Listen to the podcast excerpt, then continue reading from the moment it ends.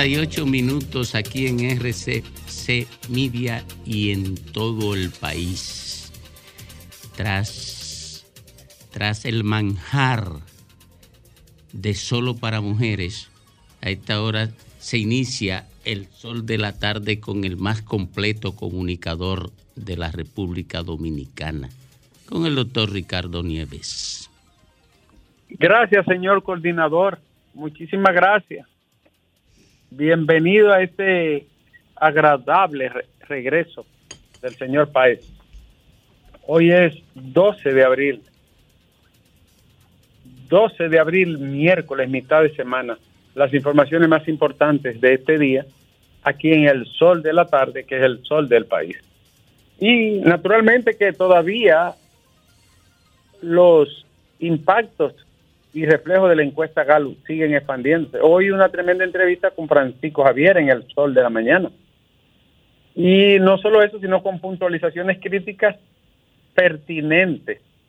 Todo esto es parte de un proceso que yo inicio y digo, marcó ya el arranque de la campaña y de las encuestas, porque atención país,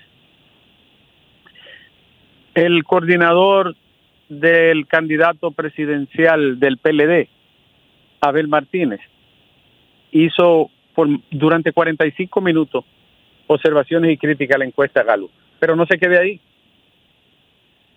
A partir de la próxima semana empiezan a salir varias encuestas de firmas reconocidas y muy pronto ya también en pocos días RD elige. Es decir, vienen tres o cuatro de las firmas más reconocidas del país Así que estén atentos y hagan sus comparaciones y también hagan sus similitudes entre uno y otro de los datos que van a arrojar. Es importante destacar que Rafael Acevedo es un hombre, además de responsable, decente. Ante un error de una pregunta, llamó y lo admitió. Con humildad, con respeto y sin, sin ningún tipo de, de encubrimiento. Lo dijo francamente, con transparencia, y admitió que se trató de una falla en una pregunta que se filtró en la, en la encuesta. Sin embargo, los resultados de las encuestas y los números y las estadísticas se mantienen intactos según el director de Gallup. Otra cosa importante de este día es que hoy, atención país domingo, un, dirigente importante de la Fuerza del Pueblo me dijo que ellos tienen una encuesta de una firma reputada que nos van a hacer llegar a nosotros al sol de la tarde para que la veamos y la compartamos. Y yo le dije, bienvenido, envíamela naturalmente no queremos firmas carabelitas, eh, firmas respetables. Y así será, repito, un alto dirigente de la Fuerza del Pueblo dice, atendiendo al llamado de ustedes respetuosamente, le enviaremos un levantamiento que toma el pulso electoral de los candidatos y del pensamiento electoral y político de esta fecha. Bienvenido sea. Y lo repetimos aquí en el sol de la tarde. Usted tiene una encuesta reconocida. Envíenosla sin miedo, sin temor, sin ningún tipo de traba ni cortapisa. Envíela aquí y nosotros damos a conocer los resultados. No es un reto ni un desafío, es una oportunidad para quien quiera hacerlo. Porque no tenemos miedo ni tenemos ningún tipo de restricción en ese orden. ¿Usted tiene una encuesta? Envíela. Bueno, Alejandro, y mirando las informaciones de este día, tenemos que, atención, y es importante la Superintendencia de Electricidad recibió un documento en el que muestra denuncia de afectados de la región este con incremento de la factura eléctrica. Le aumentaron de manera desproporcionada a la región este y le enviaron un documento. Es de este, si ustedes se respetan, debe revisarlo y corregir eso. En otro orden, la subsecretaria de Estado de los Estados Unidos dijo sentirse encantada de llegar a la República Dominicana. Wendy Sherman dijo que se siente muy bien y que le encanta el pueblo dominicano. Sí, maravilloso, señora Sherman, pero no vengan a fuñir con la política migratoria del país, del Estado, del gobierno y de la nación dominicana. Ayuden ustedes a resolver el problema de Haití, que ustedes son responsables junto con Francia del desastre que hay ahí. Y en otro orden, el hombre más viejo del mundo es dominicano, Alejandro. ¿Lo sabía? 123 años. Fausto Santos está ingresado en la clínica del doctor Cruz Minian y tiene 123 años. Se llama Fermín Castillo Reyes, nació en Villa Altagracia en 1900. Diablo, pero, pero qué semilla tiene ese hombre. ¿eh? Wow. Y el defensor del pueblo valora su rol para verificar las apropiaciones de las instituciones del Estado. El defensor del pueblo que ha hecho un gran trabajo que nosotros aquí valoramos. Alejandro Lafinjo considera que en el caso de Chantal Jiménez, la influencer y presentadora y comunicadora, fue víctima de una violación de todos los protocolos que constantemente se repiten en el Ministerio Público. Chequen eso, señores del Ministerio Público. En tanto que el senador estatal en los Estados Unidos de origen dominicano, Adriano Espaillat, cree que la alerta migratoria contra la República Dominicana será levantada pronto ante la falta de evidencias. La próxima semana se levanta, se levanta la alerta migratoria que Estados Unidos había emitido sobre la República Dominicana. Repito, la próxima semana. El Estado perdió el caso con respecto a los terrenos del estadio Félix Sánchez. El estadio olímpico, señores, un pleito que venía desde la era de Trujillo. Finalmente el Tribunal Superior Administrativo validó y reclamó al boricua José Ramón Borrell, descendiente de dominicanos. El Estadio Olímpico ni siquiera era de una familia, Borrell, Ponce, y el Estado deberá pagar 472 millones de pesos por el demandante porque se demostró que pertenecían a ellos y que Trujillo lo expropió de manera indebida. Y el 70% de los presos vive asignado en condiciones deplorables, según un informe presentado hoy por la FIJO. 70%. Y no son de coral, ni de pulpo, ni de calamar. Son infelices de la patria, desarrapados humillados y ofendidos, como dijera Fedor Dostoyevsky. Señores, tumbaron una torre. ¿Tú sabes quién fue? Alejandro. ¿Quién fue? ¿Tú sabes quién fue? No, no sé. A Luis Polonia. Un tolete como Luis Polonia, ¿eh? Un, un gallo cañón. Lo tumbaron con una llamada telefónica en una estafa electrónica con 42 mil 700 pesos dominicanos. El que hizo eso tumbó una torre, porque ese sí un león afeitado, de verdad. ¡Wow! ¡Qué bárbaro! Alejandro. Y te tengo otra. El presidente de la República, Luis Abinader, firmó un acuerdo con 13 universidades para la reforma educativa policial. La reforma educativa policial la dirigen nada más y nada menos que Roberto Santana, es rector de la UAS, y la educadora, historiadora e intelectual dominicana Mukien Sanben. Hay 13 universidades que participan en esta reforma. Alejandro, el 19% de los gringos, de los estadounidenses, tiene algún familiar muerto por un arma de fuego y aún así no regulan eso. Uno de los involucrados en el caso Calamar si lo condenan o lo absuelven, como quiera tiene que ir a justicia porque tiene un expediente de corrupción de 5.700 millones. No, no, no, no, no, no, no, no. 5.700 millones. Si sale ileso de ahí lo esperan de una vez.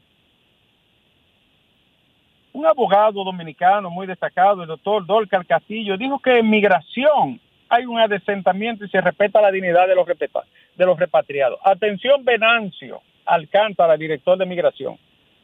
Resuelva la loma de blanco llena de haitianos quemando y tumbando. Jarabacoa, llena de haitianos tumbando y quemando. Y, y también en Constanza, llena de haitianos tumbando y quemando. Entonces, ¿cuál es el adesentamiento que usted me dice, querido colega? Resuelva eso y baje toda esta gente y mándelo para su país derecho. Y te tengo otra, Alejandro. Atención, Alejandro, querido. Bueno, los que tumbaron a Luis Polonia son unos son unos verdaderos leventes. La subsecretaria de Estado, Wendy Sherman, va a tratar con el presidente de la República el problema de la crisis haitiana. ¿Qué pasará, Alejandro? ¿Qué dirá? ¿Qué propone? ¿Qué trae entre manos el imperio con respecto a la situación migratoria? No lo sé. Ahora, por último, Alejandro, cuando dije ayer y repito hoy que la oposición no muestra encuesta, me refiero en el sentido de que ninguna firma reconocida da datos relativos al pulso electoral y político de las próximas elecciones provenientes de la oposición política. ¿Por qué no lo publican? ¿Por qué no lo mandan? ¿Tienen miedo o no lo han hecho? Muéstreme su encuesta que yo la enseño al pueblo y déjese de tontería. Alejandro. Eh, diez minutos completan las tres de la tarde. Eh, cuando concluye el policomentario, el policomentario del más completo, el doctor Ricardo Nieves, nos vamos con la gente. Buenas tardes. Y, Domingo que te había ofrecido algo gratis. Sí. Un tratamiento. La Introductorio. Buena, sí, adelante, amigo. Buenas. Adelante. Ah, buenas tardes, desde, de Adelante. Ariel Jiménez. Domingo, muchas felicidades, muchas bendiciones, que está de vuelta. Gracias, hermano. Pero oye, oye, oye, oye algo, saludo a todo el equipo. Oye algo, Domingo. Esta mañana escuchábamos a, a Francisco Javier. Y esa gente PLDista y los políticos de todos los colores, ellos siguen con esa prepotencia, que es lo que ellos digan, y como que el pueblo no, escucha, no, no sabe sumar, multiplicar. Que cuando hay una diferencia de 11, 12 puntos, si un candidato baja 5, el tuyo empata porque el tuyo sube 5 y 5 que le bajan al candidato contrario. Y es que son dos candidatos, porque hay tres, que Abinader baja 5 y el de ellos sube 5, no sube 10 porque ahí está Lionel y hay más, más, candidatos. Bueno, lo que hay en esto lo que hay que comparar, ¿cuántas veces ha mentido Galo? Cuya reputación tiene demasiado peso, por eso es que esa encuesta ha impactado tanto. Nosotros no conocemos, no conocíamos de los datos, como decía ayer el doctor Ricardo Nieves. Yo me integré justamente el lunes. A minutos. A minutos. No conocíamos de los datos. Es más, hubo una reunión previa y porque la, administración de esta emisora sabía el impacto que iba a provocar esto. Sabía el impacto que iba a provocar esto. ¿eh? Ustedes no vieron que en principio lo único que nosotros hicimos fue presentar los datos con don Rafael Acevedo. Y exclusivamente bajo la conducción, la conducción de Ricardo Nieves. Porque no queríamos contaminar el proceso eh, de presentación de los datos con nuestro juicio. Eso se hizo después. Pero seguimos aquí. Buenas tardes. Buenas tardes, Domingo. Te habla Toli de Pantoja. Adelante. Qué, bueno que está ahí, pero lo único que te voy a decir, precaución con tu, tu salud, ¿eh? La, salud no tiene precio, Domingo, ¿eh? Sí, me dijo, me dijo, eh, el señor que controla mi existencia, que yo todavía no estoy para irme, que tengo que joder mucho aquí todavía. Sí, pero precaución porque la salud no se negocia, ¿eh? Así es, así es. Mira, eh, Domingo, mi respeto, mi cariño para Francisco Javier, que es un caballero. Es mi jefe político, es un hombre decente, es un hombre ecuánime, no, no fue a poner en, entre la espada y la pared a Severo, sino fue a hacer su argumento. Y a Severo le dio la razón, porque incluso llamó. ¿eh? Francisco Javier es una dama, no tiene propotencia. Francisco Javier es un hombre humilde, sencillo. Tú, tú conversas con él. Es mi jefe y estoy muy orgullosa de Francisco Javier. Ahora, de que se van, se van los apaga estufa y los apaga fogón.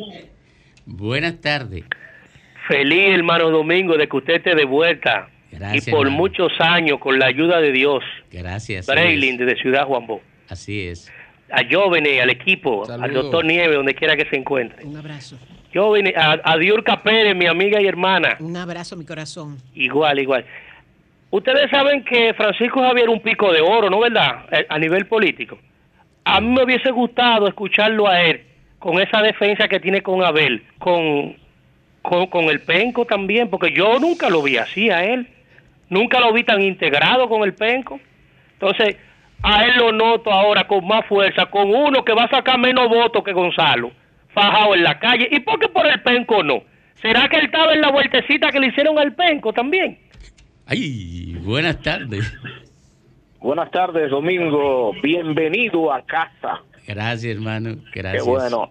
Domingo, eh, nos gustaría que Rafaelito Acevedo o ustedes le solicitaran que diera un historial de cómo ha quedado la Galo desde su fundación hasta ahora. Sí, sí, Se ha acertado en un 95 o 97%. Sí, para yo que la escuché gente que, sepa. yo escuché que Ricardo y él estaban coordinando algo así, pero entonces lo vamos a hacer rápido, lo vamos a avanzar. Claro, En un claro, par de eso es así. semanas vamos a traer a, a Acevedo de nuevo.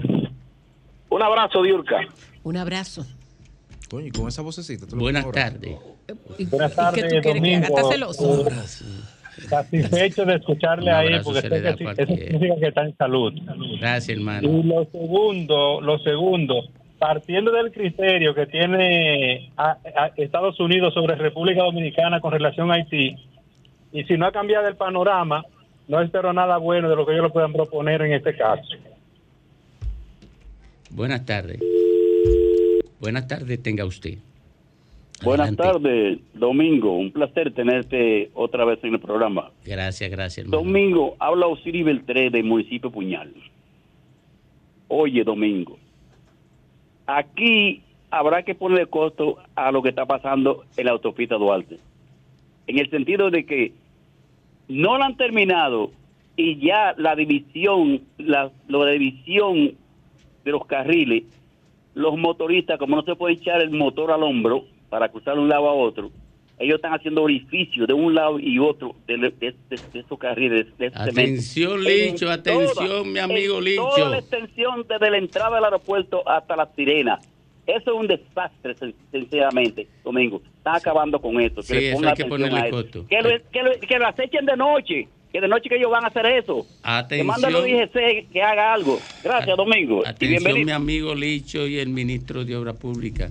Eso hay que ponerle costo temprano porque después eh, el- la restauración de eso implica muchísimo esfuerzo y paralización de tránsito y eso.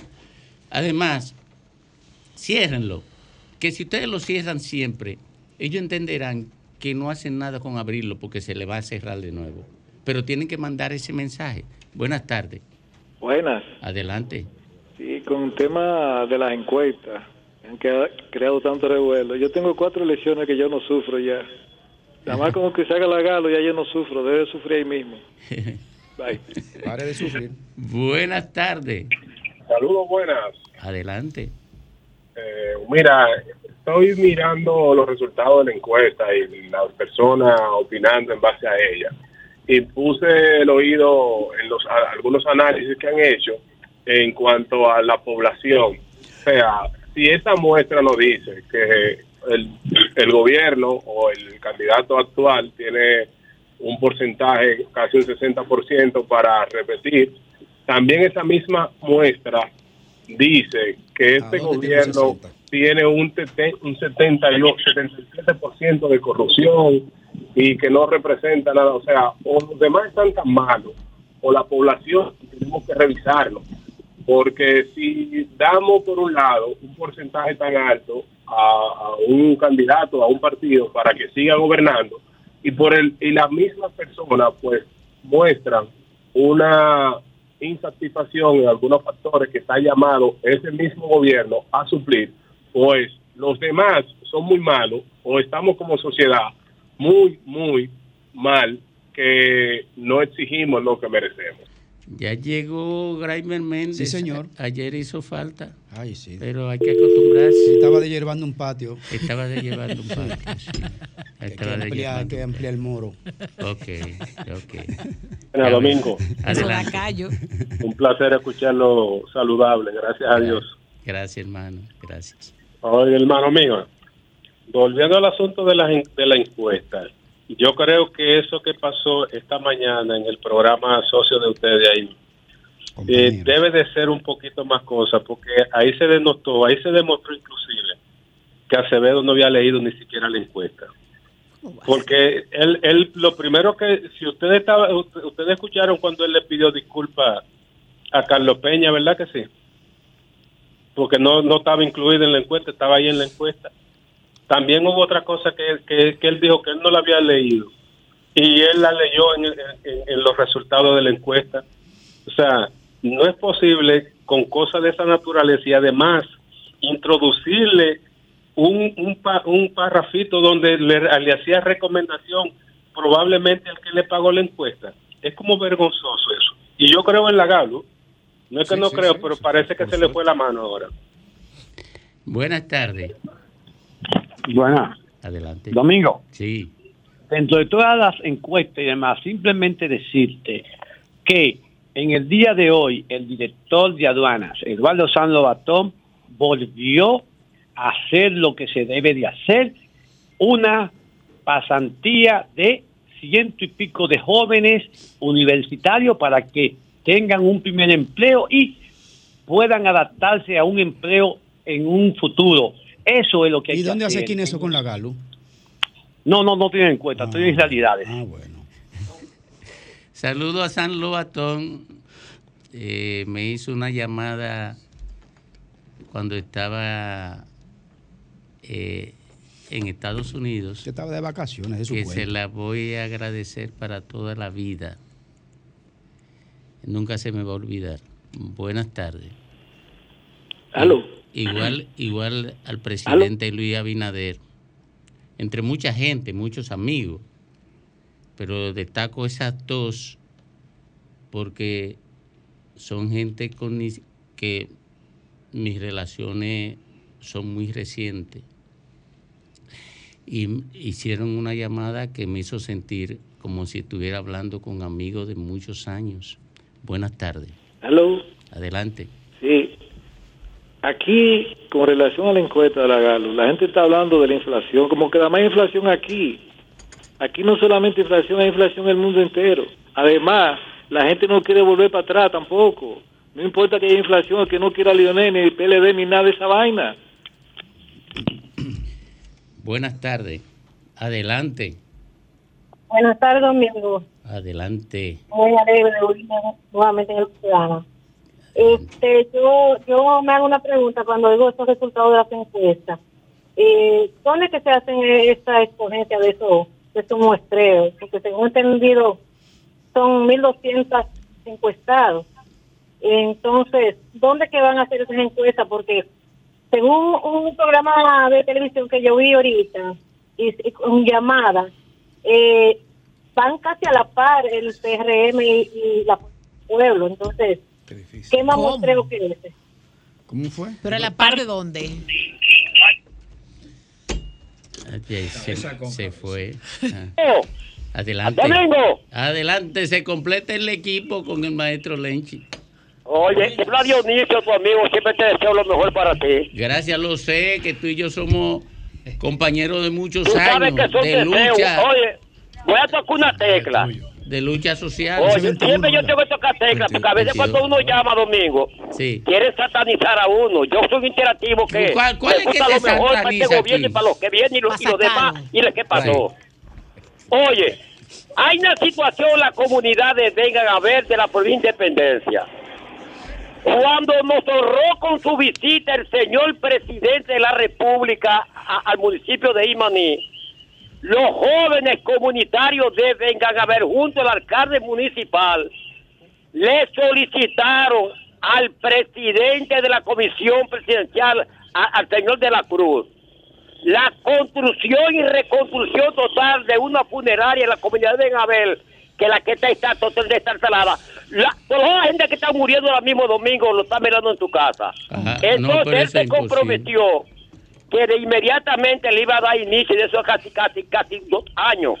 Entonces, eh, yo le pido a De la Cruz, por favor, los comunitarios de Venabel, de la Independencia, necesitan la orden que nos ordenó el señor presidente de la República, que Luis Abinader es un señor de que, que para mí tiene palabra, aunque hay funcionarios que son infuncionales, eso es una, una pequeñez, es una Pero mire, comunidad que necesita automáticamente esa funeraria domingo. Ha- ha- Oye. haga tema sobre ese tema, que pase buenas Sí, tardes. pero diríjanse a la Comisión de Desarrollo Provincial Al compañero Ángel Cruz. que si no, si a mi amigo Ángel Cruz, eh, que si no, lo puede hacer el ayuntamiento, porque los ayuntamientos aquí lo único que hacen es recoger precariamente la basura y- y edificar eh, funeraria, porque en eso hay que decirlo. Eh, yo he ido a muchos municipios y el ayuntamiento Sí. es quien fabrica eso. Así es. Incluso aquí en el Gran Santo Domingo. Sí, la mayoría son municipales. Sí, son municipales. Entonces, si el ayuntamiento no puede, que debía gestionar el ayuntamiento eso si no cuenta con los Con recursos. los escasos recursos que tienen. además. Correcto. Por los casos, si no lo tiene, debía estar gestionándolo ante, ante, ante la Comisión de Desarrollo Provincial. Eh, última, ¿verdad, Alejandro? Última. Buenas tardes. Muy buenas tardes. Adelante. Domingo, pues me siento bien, contento porque tú has regresado en salud. Siempre he estado orando por ti. Gracias, gracias. Se te quiere mucho, tú sabes que yo tengo una buena amistad. eh, con- Miren, no, tú- no lo puedo estar juntos porque yo estoy ciego ahora, no vidente. ok. Sabes que la última vez que yo fui a, fui al donde el difunto a, a Zuleika, Sí. a dar el pétame, me fui por una zanja en las Américas, porque casi no veía en esa época, Sí, caminaba, sí, pero casi no veía. Yo recuerdo. Y realmente me siento bien, he orado mucho por ti, voy a seguir orando por ti. Amén. Busca de Dios y me saluda Berenice. Lo haré. Miren, eh, yo quiero agradecer las oraciones de tanta gente, de tanta gente que me escribía. Yo quiero que me excusen lo que no les he respondido. Eh, no es desinterés, desinterés o ingratitud. Es simple y llanamente que es demasiado y algunos se me cuelan. Pero a todos, a todos, le agradezco por igual eh, a la gente solidaria, a mis amigos, ni hablar, mis parientes y este espacio, este abrigo que tengo en RCC Media, que siempre me dio calor. Vámonos.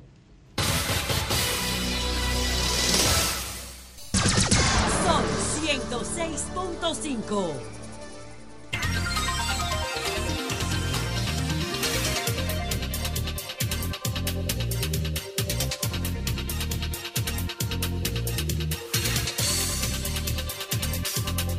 Bueno, retornamos al sol de la tarde a las 3, 13 minutos de este miércoles 12 de abril. Señores. Va rápido, el- domingo. sí, va rápido, va Ya rápido. se fue abril. Va Oye, rápido. Domingo, domingo llegó el lunes y ya estamos a 13 de abril.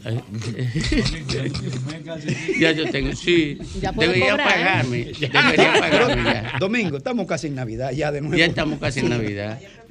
Ahorita, ahorita hay que estar eh, regalando gusta un cosas. Eh, miren, Eso no aplica para señores, por lo menos. El tema de los accidentes de tránsito. Bueno.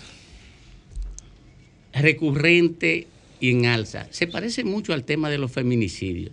Recurrentes y en alza. Y lo único que la gente le monta a eso son discursos. No hay una política estatal que define un horizonte para reducir eso. Y es lo que yo le digo, y la gente quizá entiende que yo me le he tomado. Concho, no hay forma de que la clase política estructure una política para solucionar un problema que sea a largo plazo. Tan simple. Simple. Agrégale otro tema ahí, Domingo. A esos dos que tú dices, agrégale eh, la violencia policial, por supuesto, intercambio de disparos. Es recurrente. Cuando se arma como la pareja de los evangélicos en Villa Altagracia, o el niño de Santiago, o tal cosa, se monta en la ola. De la misma manera de los accidentes de tránsito, súper catastróficos, o el asesinato de alguien público en materia de violencia de género. Pero no es solo, Domingo, que hay carencia de estrategias políticas por parte de, de la clase política de República Dominicana, sino que también ha sido la falta de estrategia, eh, la tolerancia e incluso eh, la demagogia la que ha permitido que tengamos este gran desorden a nivel de tránsito. Porque no es solo que, que no hay para regular, es que en el, en, el, en el fondo se ha estimulado la presencia excesiva de todo tipo de vehículos. Aquí lo único que faltan son cohetes espaciales. Vienen, vienen. Son cohetes espaciales. No vendrán, Vienen vendrán, ya. claro. Bueno. Y globo. Pero la realidad es que uno se pregunta, uno puede entender que organizar algunos aspectos del tránsito puedan resultar complicados desde el punto de vista de la gobernabilidad, desde el punto de vista de, de la política, de cara a unas elecciones. Tú pudieras decir, me voy a poner a regular con los sindicatos que me pueden parar el país. Eh, eh, Eso yo lo puedo entender políticamente. Pero obligar a que todo el mundo maneje a la derecha en la carretera Duarte, eso no es, eso no es complicado obligar a que la gente se pare en rojo, eso no es complicado. Eso no es más que la manifestación de una indiferencia del Estado dominicano, de quienes han ocupado el liderazgo de ese Estado y están ocupando el liderazgo de ese Estado. Una displicencia, una indiferencia de cara a valer la más elemental de las normas. Porque no es posible. Ah, que la mayoría de los accidentes son con, con motores, por ejemplo. Pero bueno, los pero obligar a los motores que se paren en rojo que lleven un casco no es tan dramático, es por su bien. Este accidente de ayer de dos camiones que se llevó la vida por delante de niños que estaban sentados. Domingo, ¿en qué se parece que un estudiante esté sentado en una escuela y te entre un camión en República Dominicana a que un resultado, un estudiante esté en una escuela de Miami sentado y entre un tipo con una R15? Tú mandas a tu hijo al lugar más seguro que hay, que puede ser una escuela, y la muerte le entra al patio y le entra al aula. Y todo eso ante la indiferencia. Y lo que es peor, ha pasado y seguirá pasando. El Pero- transporte colectivo es fundamental cuando uno habla de, de ayudar a solucionar los problemas del tránsito. Aquí, por ejemplo, se está hablando nuevamente de un plan renove. Y digo un plan renove, olvidando el nombre y la desgracia que, que, eh, estuvo alrededor de, de ese plan. Garza, renove. Eh, pero todos son iguales. O sea, todos son iguales mientras no tengamos una firme voluntad de hacer un proceso transparente y me digan a mí que no van a coger el dinero del Estado para renovarle carros a gente que tiene su empresa privada. Mientras eso sea así, no hay problema. Ahora, nosotros necesitamos un transporte colectivo eficiente, porque yo estoy segura que ninguno de nosotros anduviera en su carro si nosotros tuviéramos un, transporte colectivo eficiente, eh, limpio. eh, nosotros es verdad que tenemos el metro, es verdad que tenemos la ONSA, nada de eso es suficiente. Mientras no se asuma la responsabilidad de un transporte colectivo sin negociación con segundos o terceros, sin un servicio para el ciudadano de parte del Estado, sencillamente vamos a seguir con este taponazo de gente y mucha gente queriendo comprar carro, otros que no tienen eh, con qué comprar un carro y se compran una chatarra, otros que tampoco tienen la voluntad política de sacar la chatarra del camino. Entonces, son muchos problemas que hay que, afrontar juntos. Aquí ha habido realmente una displicencia alta. Eh, una, yo siempre he dicho que es una actitud irresponsable en el plano político. Es algo eh, casi genético en nuestra vida eh, como ciudad y en nuestra política de tránsito. Hubo un intento con el tema del metro, hubo una estrategia, pero eso finalmente no se terminó de cumplir. Después del metro es que aquí también ha venido un desorden inmenso, una epidemia de vehículos incontrolable. De hecho, se ha salido de control del Estado. ¿eh? que, que los, los policías de tránsito quieran, por ejemplo, controlar a los motoristas. ¿Y cómo lo hacen?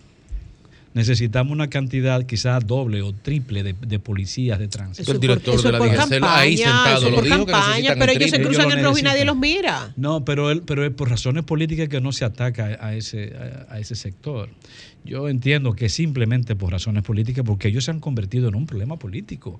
Es decir, tanto los motores como los vehículos de transporte público se han convertido en un tema político en términos electoral, cómo atacar eso, cómo limitar eso, cómo frenar eso, cómo reordenar eso sin una consecuencia. Pero los políticos, de este, espérate, los políticos de este país andan, a excepción de la gente de San Juan, los políticos de este país andan en teletransportadores o andan en la calle también, también y, se, y, transitan igual. Pero estamos hablando de costo electoral. ¿Y por qué espérate, lo que te de San Juan? Digo esto, no, porque eso es por escoba, pero digo esto, digo esto porque... Eh, uno piensa a veces como si será que no, que no, cuando salen a la calle no se ven afectados por el mismo problema.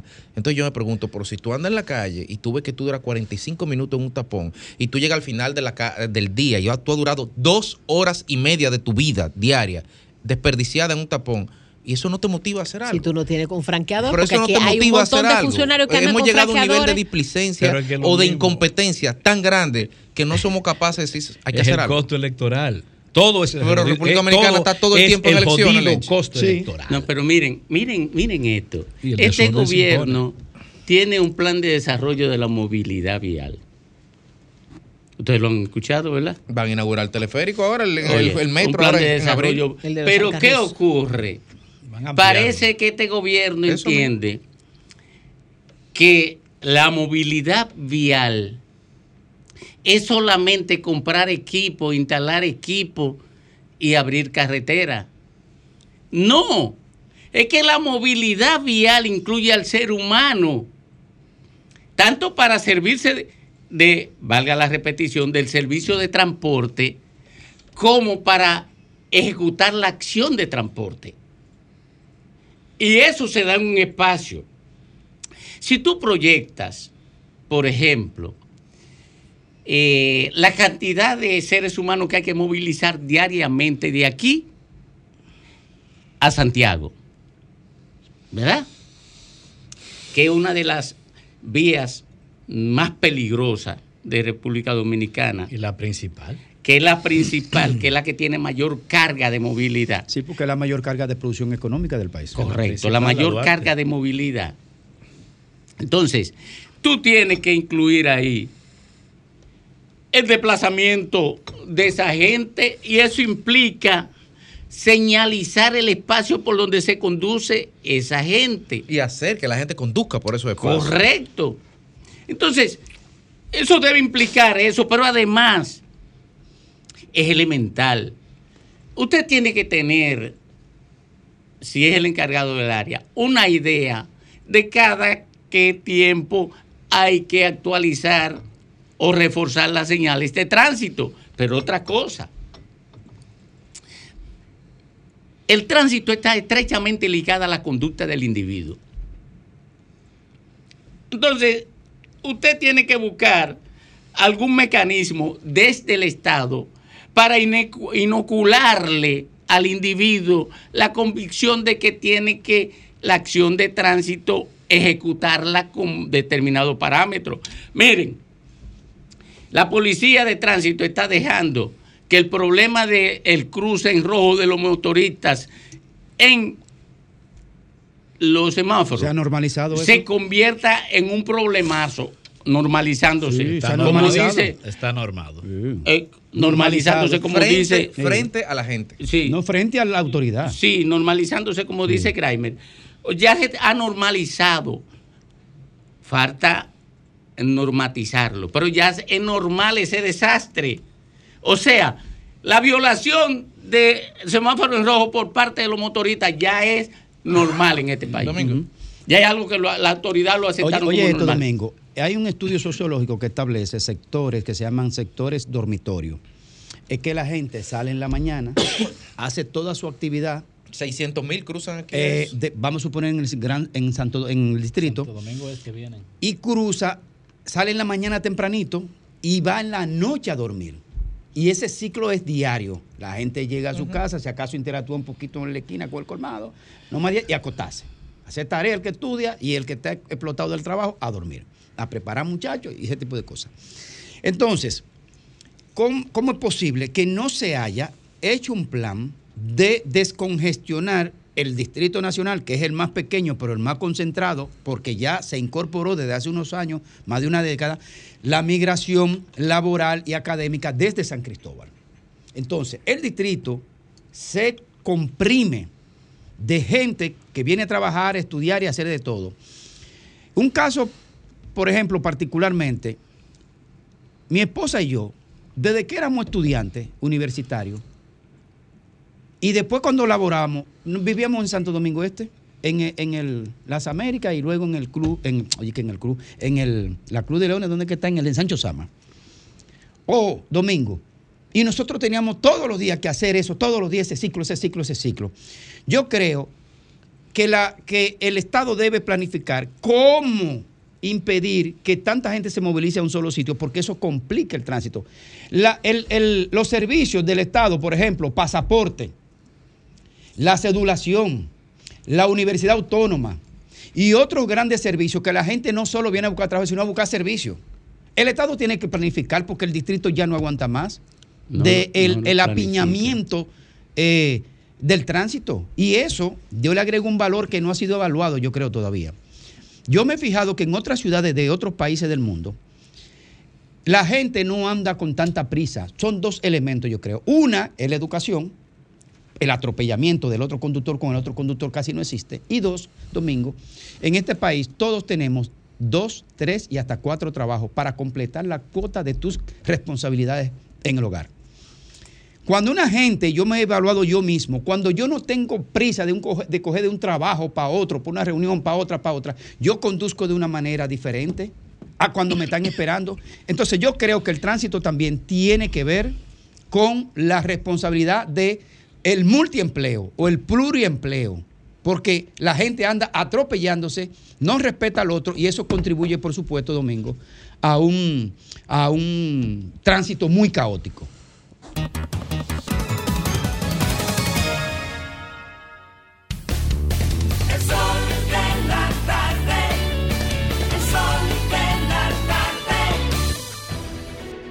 Sol 106.5, la más interactiva. Una emisora RCC Miria. Sol, Sol 106.5, la, la más interactiva. A las 3.30 minutos aquí en el sol de la tarde, en el sol del país, el patriota, don Rafael Fafa Taveras. Gracias. Yo estaba escuchándolo a ustedes tranquilamente en este intercambio de críticas muchas expresiones de la realidad. Y me preguntaba, ¿cuál es el fondo del problema? ¿Dónde está el aspecto fundamental de esta conducta que es de acciones individuales, no de cooperación, no de previsión, sino fundamentalmente de crítica y de aprovechamiento. Y yo quiero decirle que ese es un déficit de la, del predominio de la política que tenemos. La política es teóricamente un medio para servirse y discutir las soluciones de los problemas de la colectividad. Para eso debe ser la política. Sin embargo, los políticos están penetrados de la conveniencia. Si el aliado tiene o el contrincante tiene una propuesta, tu criterio no es defenderla si es buena, es de ponerla en duda, es de criticarla. Y aquí, aún en situaciones de emergencia, es difícil encontrar el espíritu de cooperación de la ciudad. Ahora mismo, este país tiene en el transporte, como ustedes dicen, un conflicto de envergadura ¿Cuál de los políticos dice, vamos a crear una mesa de todas las instituciones políticas y empresariales para que nos pongamos de acuerdo en una propuesta de cómo enfrentar esto? No hay voluntad de cooperación ni de solución, sino un instrumento de crítica y de rechazo. Aquí hay varios elementos de la sociedad que debían ser hijos de una conciencia de cooperación, no de crítica ni de rechazo. Y lo que predomina entre nosotros es el oportunismo de no aceptar lo que diga el otro si no te da beneficio a ti. Hay una degradación ética en la convivencia que se nota muy bien en la política. Ahora mismo, no importa la dimensión, es más, pasamos el momento del virus, que era una acción para que se generara en todos nosotros una conducta colectiva bien regida para enfrentar una amenaza general como era el virus. No, no hay situación que venza el oportunismo consecuente que está en la política. Y eso, para un gobierno que dice que quiere el cambio, tiene que ser un factor importante, porque el ejemplo tiene que poner el gobierno, con poner en primer plano la solución y pelear y luchar porque se integren en esa búsqueda los otros, no solo por la diferenciación. Ahora mismo, aquí habían 114 solicitudes para reconocimiento de los partidos políticos 114 instituciones. Y tú dices que, que son portadores de alguna propuesta. No, porque son parte de un medio con el que usted puede intervenir para ganarse un espacio en función de su presencia, no en las soluciones, sino en la explicación, en la negociación, en la crítica. La prostitución de la política está en la base del desorden que tenemos nosotros. Hoy día tiene que instaurarse una política que permita que los temas que nadie puede dejar de lado, que nos afectan a todos, se convoquen medios para que encontremos soluciones, para que se imponga la cooperación, no el oportunismo de estar aprovechando el déficit o la continuidad de aquello. Yo no tengo duda que el problema del transporte en este país es una amenaza hoy y una tragedia en perspectiva para mañana. Porque no es posible ser indiferente al hecho de lo que representa en la pérdida del tiempo, el impacto incluso en la salud de la gente que porque no puede llegar se enoja o vive perturbado, porque el volumen incluso de tragedia en el país crece con ello. Y yo no he oído a ninguno de los políticos planteando que ese es un problema de interés colectivo, que no puede ser un factor simplemente para usted criticar o rechazar a otros. Aquí debía haber ahora mismo una mesa redonda discutiendo el problema de la realidad del transporte porque es un daño colectivo inocultable, que no importa que usted tenga un vehículo para desplazarse, usted no tiene garantía, aún teniendo un vehículo, para poder contar que estará a tiempo donde quiera que pueda, para evadir incluso el impacto negativo que implica la saturación de los problemas del transporte. Yo quisiera ver, pues, que este gobierno, que está enfrentando una situación especial y difícil, que yo insisto, se comprometió con 12 propuestas de reformas en el sentido de que iba a integrar a su discusión a la diversidad de representantes, que no la ofrecía como una cuestión particular suya, sino como una contribución a ver si podíamos generar una voluntad de cooperación que facilitara solución a los problemas importantes. Está pendiente, está pendiente para este gobierno cumplir con la valoración y con el estímulo de esa política que a partir de ofrecer 12 propuestas de soluciones para problemas fundamentales, no pensaba en su mecanismo ni en su aprovechamiento particular, sino en la necesidad de la colaboración. Yo creo que esta situación que estamos viviendo es algo que debe reflexionar e impactar en los funcionarios, en los legisladores, en los propios dirigentes de partido. Señores, no podemos ser indiferentes ante el deterioro progresivo del orden público en todos los sentidos. No solo que con la policía y con aquel, en todos los órdenes. Aquí hay una ineficacia del ejercicio de la autoridad y es que lo que predomina es cada quien saca, pensando en cómo aprovechar la situación, no solucionándola, sino cómo sacarle ventaja. En función de eso, yo les reitero al gobierno, su mayor compromiso por el cambio tiene que modificar la forma de ejercer la política. Y esa idea de las 12 reformas que están pendientes ahí, que han sido abandonadas, es el camino para lograr que participe la mayor cantidad de interesados en una solución que nos conviene a todos. Ojalá de verdad pudiera esperarse que haya un nivel de reflexión y de determinación en el gobierno para impulsar eso que fue su compromiso de campaña, la participación colectiva en las soluciones fundamentales de los problemas que todo el mundo sabe que no se puede obviar.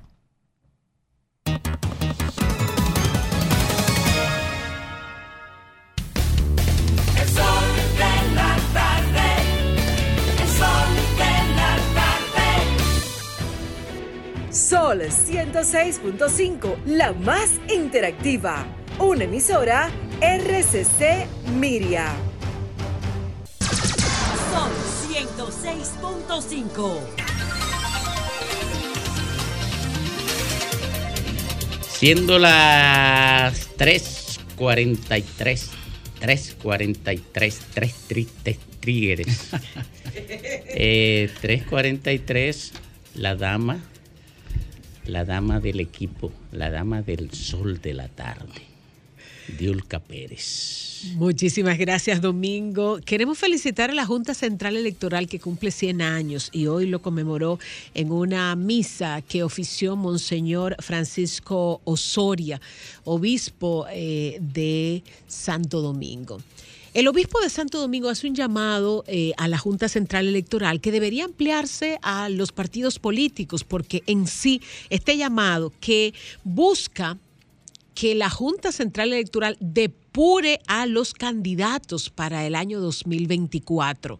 Esa petición se la hizo Monseñor Osoria a la Junta Central Electoral y es una petición que en mi opinión debe ampliarse sobre todo a los partidos políticos y a la misma sociedad en sí. ¿Por qué?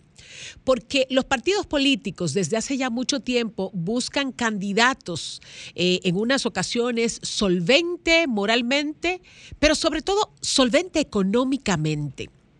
Y estoy segura, segura, que en la mayoría de los casos en lo que en los últimos años han aparecido esos solventes, nadie les ha hecho una investigación de su solvencia.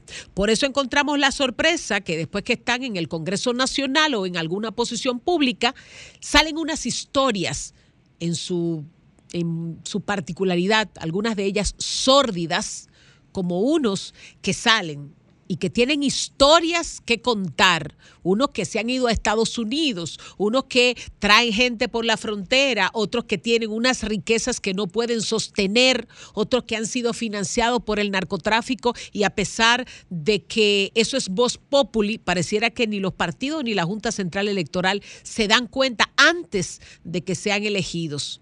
Pero hay una particularidad.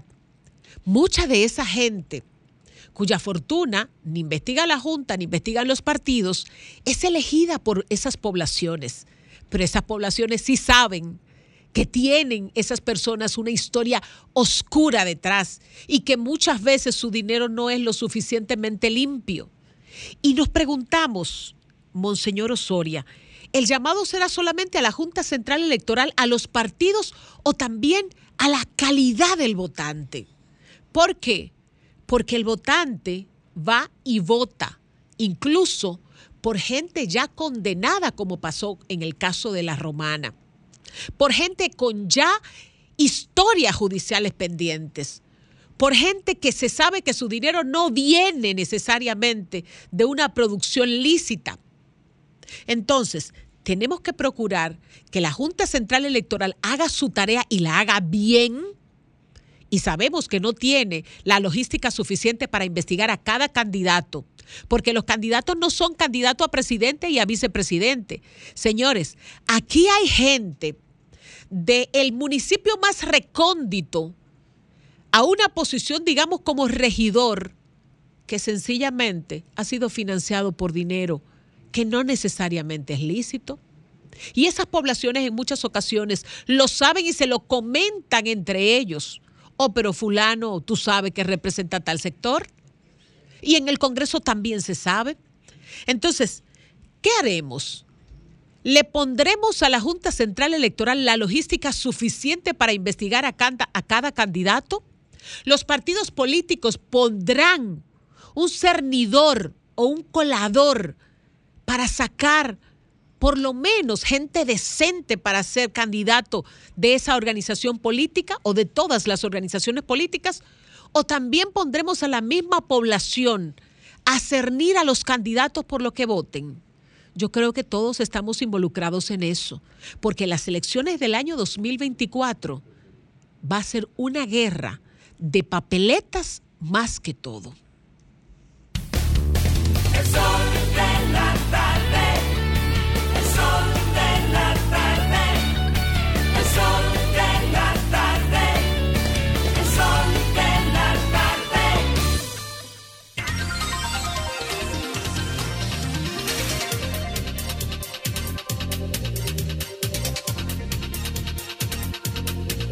Retornamos, retornamos al sol de la tarde. Un día como hoy fue condenado Copérnico. Oh. Copérnico. Eh, yo vine. ¿De lo Copérnico de Azuel? No, no, no, no, no. Este era físico. Nicolás Copérnico y su teoría heliocéntrica. Físico y matemático. Que le, eh, eh, eh, Lenchi comenzó eh, con Copérnico eh, la, la era de la ciencia. Bueno, en, en la era de la ciencia es difícil de marcarla de manera objetiva en cuanto a su génesis, porque esto es el, es el, lastre, el arrastre de cientos, miles Sí, de años, ¿no? sí. De observaciones acumuladas, que no era propiamente dicho ciencia, pero sin eso era imposible llegar a lo que finalmente fue ciencia.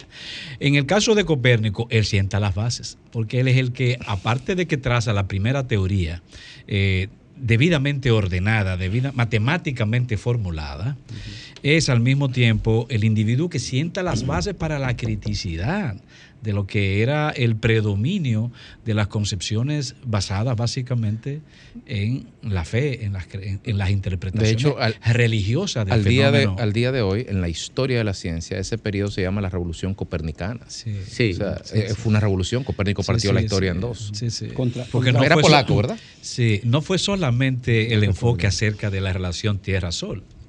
Era, No, no, era un no. enfoque, él, él, él introdujo un enfoque distinto en el manejo de la búsqueda de la verdad. El empirismo. Situó, el empirismo. situó Copérnico la Tierra No, no, en, rompió, en su rompió. verdadero lugar en el, en el universo. Bueno, él se equivocó muy marginalmente. ¿Con qué? En términos, en, en la, en la ubicación exacta de cada Ah, bueno, la secuencia pero imagínate, planetaria, Los claro. instrumentos disponibles Por- eran muy pero escasos. por eso, por, esa es su genialidad, No, pero- porque pero- matemáticamente lo logró. No, no, pero, pero, pero la genialidad, además de los valores matemáticos para la precisión, es que se fue contra lo que los sentidos te No, dicen. No, no. Y No, se, no, oye, perdón. oye. Y se fue Sí. contra lo que el Génesis Sí, decía. La no iglesia, solo eso. donde lo que la iglesia decía Pero- que estaba, daba Pero- vuelta pero todo tú en torno a la tierra. En una época en que tú El- decías eso y te El mataba. sentido de la vista, el, actualmente el sentido de la vista, tú porque sabes que toda la experiencia acumulada de la ciencia y la observación planetaria y del universo está establecido desde Copérnico para acá. Claro. Pero el sentido visual te dice que el sol sale por ahí y se pone por el oeste. Todavía actualmente. Tú no ves. eh, lo que el sentido visual te dice es que el sol gira sobre tu cabeza y se pone al poniente, que es el oeste. Entonces, lo que esos individuos lograron, tanto Copérnico como Galileo Galilei, como René Descartes, padre de la, de, de la filosofía moderna, eh, te dicen que esos tipos evidentemente eran contra la iglesia y contra lo obvio, que era lo que tú veías en la naturaleza circular. Se Pero- da el rompimiento real con la escolástica, Pero eh, con, con Copérnico o con Descartes. Pero oye, una Descartes. Bueno, La ruptura con Copérnico, el enterramiento con Pero- Descartes. pero padre- Sí, pero, pero todo Descartes es el comienza padre con de la filosofía moderna, Todo comienza, todo comienza con, con Copérnico. Ahora, eh, hay que recordar que en el fondo, aunque allí se dio una discusión directa entre ciencia y religión, eh, Copérnico no fue parte, no le interesaba esa discusión. Simple y llanamente sus aportes contribuyeron a ir construyendo bases filosóficas Pero es de que otros. la esencia del éxito de Copérnico para estar fue el hecho de que en una etapa que no había una noción del movimiento del universo, que se creía que la Tierra era el centro, él fue el que puso en evidencia que la Tierra se movía sobre sí misma y que además era un espacio mayor. Él fue el que logró reconocer que el Sol era el centro de todo el universo y no la Tierra como se enfoque Es decir, su aporte fue un bíblico, logro Pero que- realmente. trascendental. que al final de la comprensión ¿De quién fue la frase? Galileo. Es Pursimuf. Galileo. De Galileo. Como Al final de cuentas, lo que hicieron, parafraseando un poco a lo que dice Nieves siempre con relación a los griegos, la discusión que se dio en 1500 con relación a Copérnico era reflotar los tratados griegos de 2000 años atrás, porque Eratóstenes fue el que marcó que la Tierra era, era un tema... Era eh, una herencia. Exactamente. Pero su aspecto fue ese, descubrir que no era verdad que la Tierra era el centro del universo. Pero el subyacente, el subyacente de ese hecho factual que tú acabas de decir es lo que dice Lenchi. La criticidad del hombre de cuestionar lo establecido es el mayor valor de Copérnico. Cuestionar sobre la base de la observación y el empirismo lo que estaba puesto como dogmática. Eh, eh, el, el- el fin de la, de la Edad Media, que varios tratadistas lo ponen como varios elementos de partida, y una de ellas fue lo del descubrimiento o choque de civilización con el, el- el italiano. eh, Cristóbal Colón Oye, ¿cómo y, le dice? ¿Eh? No, para que no se para que no se confunda la gente y No con el Imperio español, con el porque eh, Colón no era español, era genovés. Eh, todavía 1492 finales del siglo XV que dice que termina la Edad Media con ese hecho o con el cisma que se dio con eh, La en la Iglesia. Católica, la, iglesia, la caída de Constantinopla o la invención de Gutenberg con la imprenta o el cisma que se dio en la iglesia con Martín Lutero. Esos son los elementos que hasta ahora los tratadistas dicen que termina la Edad Media, arranca la, eh, la Edad Moderna. Vámonos. Pero todavía, perdón Domingo, para terminar esa idea, Colón salió bordeando las costas, basado en el criterio todavía, para poder llegar a las Indias, basado todavía en el criterio de que eh, podía ser plana la Tierra y derrumbarse por, por- por los confines del, del- del planeta. Vámonos, vámonos con el maestro Lenchi Vargas. Eh, gracias, gracias, querido Domingo. Y a ti, domini- eh, dominicano, donde quiera que estés, un abrazote con mucho cariño desde Sol 106.5. Yo quiero seguir hablando de, de la encuesta. La encuesta Gallup Dominicana, RCC Media Gallup Dominicana. Creo que hay muchas cosas interesantes. Em, independientemente de cualquier, cualquier debilidad que se pueda observar en la misma, hay muchas cosas interesantes. Y una de las principales que más se destaca es el tema, bueno, o la que a casi todo el mundo le presta atención, es el de las preferencias políticas electorales. Creo que allí, independientemente de que eh, la, encuesta marca a Luis Abinader con un 48%, al mismo tiempo destaca a Leonel Fernández en un segundo lugar. Y lo destaca con una, eh, una suerte de crecimiento en lo que es la simpatía de, de, la sociedad, del ciudadano, respecto a la candidatura de Leonel Fernández. Yo creo que es uno de los grandes, eh, uno de los grandes ganadores en los datos que ofrece esta, esta encuestadora, dado que Leonel Fernández andaba por un 9% hace un par de años y hoy anda cerca de un 30% según la misma Gallup. En otras encuestas, por supuesto, Leonel, Leonel, Leonel Fernández aparece por encima de, de, de los 30 puntos, pero en esta se ratifica un crecimiento vertiginoso de la candidatura o de la simpatía de Leonel Fernández como candidato. Y al mismo tiempo se va registrando una baja en esos niveles de simpatía en el presidente y por supuesto en las aspiraciones reeleccionistas.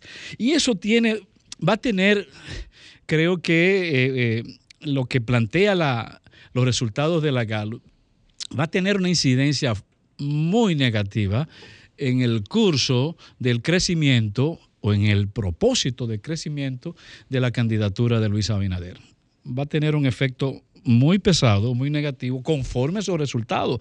Porque, oigan, señores, en términos de políticas públicas, todos los factores asociados a políticas públicas medidos por esa, eh, por esa encuesta, el gobierno se quemó. Se quemó, quemadito. Y ustedes saben que ayer hablamos de la economía, que en cuanto a la economía el 63% entiende que está muy mala, eh, que el 57% de, de, los encuestados hablan de que las cosas en República Dominicana van mal, el 57%, el 52% dice que la situación económica de la familia está peor con el gobierno de Luis Abinader y solo un 30% dice que está mejor. El 54% opina que República Dominicana está estancada y o en decadencia.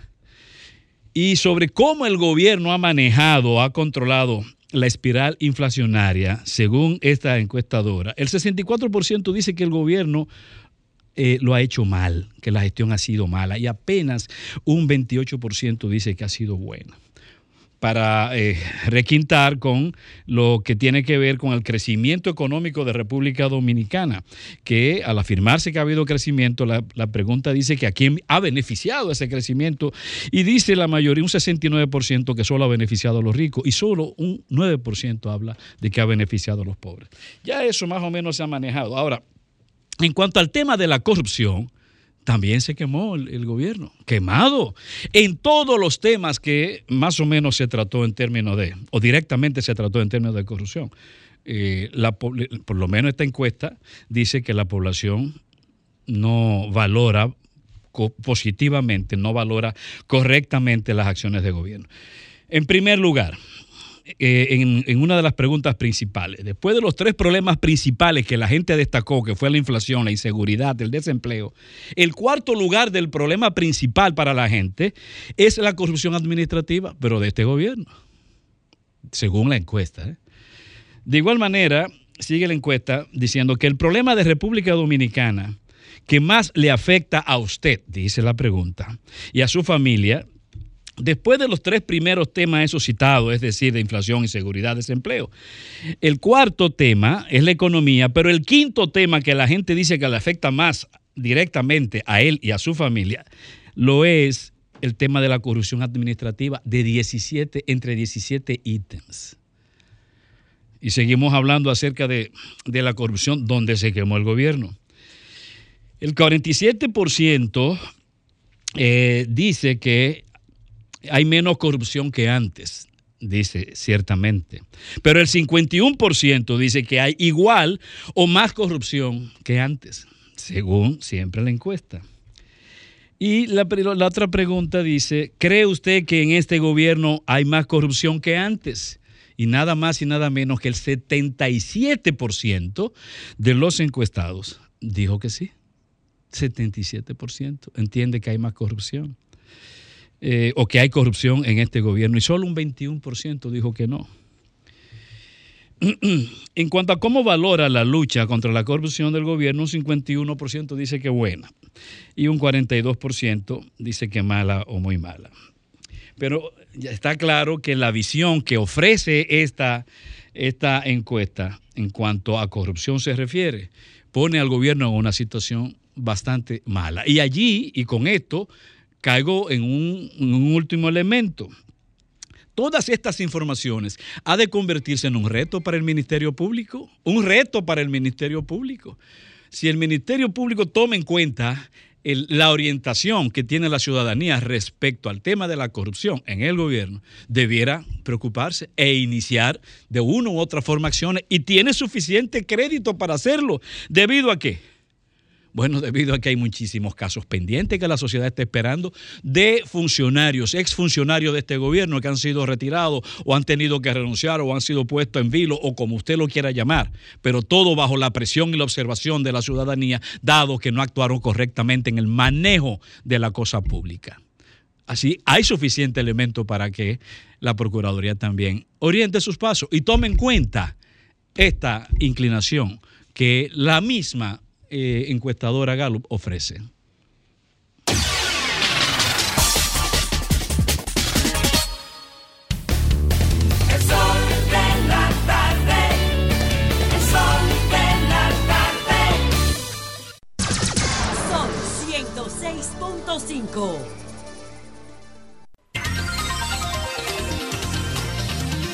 El tema migratorio en estos momentos ocupa la atención de una cantidad enorme de organismos multilaterales, pero además es un generador de efervescencia social. Desde Francia hasta Oriente y desde Francia hasta Latinoamérica. República Dominicana en particular hace años que vive una situación de efervescencia migratoria como consecuencia del impacto que tiene la migración haitiana en todo el cuerpo social y económico dominicano. Eso ha vinculado el pensamiento social dominicano con el tema de la migración. Bueno, pues hoy tenemos un especialista en investigación sobre temas migratorios. Se trata de Ramón Hernández, que es un especialista, socióloga, que eh, viene a presentarnos un estudio sobre la característica, me corrige, eh, de la migración dominicana hacia Puerto Rico y espero yo que también pueda ilustrarnos sobre el impacto y la forma en que Puerto Rico, el Estado Nacional, o el Estado Nacional, no, el, eh, entre comillas, el Estado puertorriqueño, eh, ha manejado esto. Bienvenido, bienvenida. Muchísimas gracias por la, por la invitación y por dedicarle eh, un, un, espacio a platicar sobre temas eh, que tienen que ver con dominicanos que vivimos fuera eh, de la República Dominicana. De verdad que, que, aprecio mucho esto, esta distinción. ¿De qué, ¿De qué, se trata, eh, digamos, los perfiles del estudio para ver el horizonte en que nos sitúa? Y luego entonces nosotros venimos con las preguntas. No, y ojalá que, que que sus preguntas y comentarios eh, nos ayuden a entender algunas cosas que no entendemos, ¿no? Domingo, o si me, permite... me, pego más de acá. Sí, sí, y si me permite, eh, antes del estudio quizás también contextualizarnos y a quienes nos escuchan y nos ven eh, en lo que representa o significa la población dominicana en Borinquen y la evolución histórica de esa población. Sí, me, gusta mucho su pregunta porque la quizá pudiésemos irnos nosotros, ¿verdad? Eh, en la relación de los dominicanos con los puertorriqueños hacia el 1493, eh, cuando el rey eh, de España le dice, yo creo que si bueno, Puerto Rico lo descubren en el 93, ¿verdad? La cuestión está 93. Y unos añitos más tarde, eh, cinco o seis años más tarde, eh, a Juan Ponce de León se le da la orden de que todo lo que necesite para poblar Puerto Rico, que lo lleve de la española. O sea, la relación sí, al, al, a Juan Ponce de León, que está eh, aquí en la Española, de la misma manera como estaba Hernán Cortés y el Pizarro, ¿verdad? Pero a él se le dice en particular que todo lo que necesite para él poblar la, eh, la, a Puerto Rico, que así mismo se llama, ¿no? un Puerto Rico, que lo llevara de acá. Entonces hay una relación muy temprana entre ambos, eh, ambos Perdóneme, En términos antropológicos, pero ¿qué tipo de población había en esa pequeña isla con relación a lo que había aquí para la Taínos. Taínos, para el 1492 los taínos estaban en lo que es Cuba, eh, República Dominicana, Haití y Puerto Rico. Los otros eh, caribeños, los caribes, estaban en las islas menores, ¿no? Pequeñas, o sea, taínos, aborígenes, ¿no? Y luego eh, la, la, la, llegada de los españoles, ¿verdad? Eh, primero en lo que es la República Dominicana, la República de Haití, y un chin más tarde, eh, menos meses más tarde, Puerto Rico, es el segundo lugar donde vienen, ¿no? Y ustedes saben, conocen esta historia más que yo. Yo soy socióloga y lo que quería era establecer la relación entre ambos pueblos. Desde muy temprano eh, empieza, a diferencia de otros, ¿verdad? Con Cuba no la tuvimos tan temprano como en el caso... ¿Y, y por qué se visualiza en el imaginario analítico de que nosotros y Cuba, eh, como se ha dicho, que somos dos alas de, un- de una misma ave, ¿por, por qué se conoce tan poco el inicio, perdón, el inicio de, de- ese, en, eh, ese puente poblacional? No, no solamente en ese momento, ¿no? Hay, hay tantos momentos históricos en ambas población que, no, que se desconoce. Por ejemplo, eh, yo descubrí, eh, ustedes saben, el estudio eh, sobre Puerto Rico es, es, una, es un estudio nuevo que hace el Instituto de Estudios Dominicanos, pero yo vivo en Estados Unidos, en Nueva York, y ahí es donde eh, hemos eh, hecho, eh, ¿verdad? numerosos proyectos de investigación. Y era, este lo hicimos precisamente porque nos habíamos dado cuenta de que hay silencio en relación a la población puertorriqueña y los dominicanos. O sea, no, no, no lo entendemos. La población dominicana y la puertorriqueña tienen unos lazos muy estrechos en Estados Unidos. Eh, le cuento, por ejemplo, que nuestro primer político en Nueva York, y voy a su, a su pregunta en un momento, en Nueva York, a Guillermo Linares eh, se elige precisamente con la ayuda de puertorriqueños, ¿verdad? No solamente el voto y qué sé yo, ¿no? Sino, Para que la gente sino- entienda, por si no lo conoce, Sí, nuestro primer eh, eh, funcionario electo. Sí, en, en la ciudad de Nueva York. En la ciudad de Nueva ¿verdad? Entonces, eh, teniendo esa relación tan estrecha, los matrimonios, eh, los dominicanos son endógamos, se casan entre sí, ¿no? Pero cuando salen, cuando se casan fuera, el primer grupo con el que se casan es puertorriqueño y luego, ah, y luego eh, norteamericano de origen africano negro. Entonces, una relación tan estrecha en, en Estados Unidos, los dominicanos se mudan. ¿Tú quieres saber dónde viven los dominicanos en, en Estados Unidos? Mírate el barrio puertorriqueño, lo vas a encontrar ahí, ¿verdad? Se mudan en el barrio puertorriqueño o al lado del barrio puertorriqueño, en vez del barrio mexicano o en vez del barrio Pero usted colombiano. está extrapolando, perdóneme, usted está extrapolando, eh, obviamente la patria está donde está el individuo. Eso es una extensión de la patria, donde están sus... Entonces, usted está hablando de, de Nueva York como una extensión territorial de Puerto Rico en el punto de vista migratorio. le estoy, le estoy diciendo la relación tan estrecha que hay entre los dominicanos y los puertorriqueños en Estados Unidos. ¿verdad? Y, y lo conocemos, todo el mundo sabe esto, ¿no? Sin embargo, cuando se trata de Puerto Rico y establecer la relación entre dominicanos y puertorriqueños, eso no sucede. Es como, es como los dominicanos en Puerto Rico es como si fuera una población que no existe la, tú vienes aquí a República Dominicana o mira los periódicos eh, dominicanos y vas a encontrar que hay más información sobre los dominicanos en Estados Unidos que a veces información que nosotros ni tenemos. Ustedes tienen más sobre nosotros en Estados Unidos, ¿no?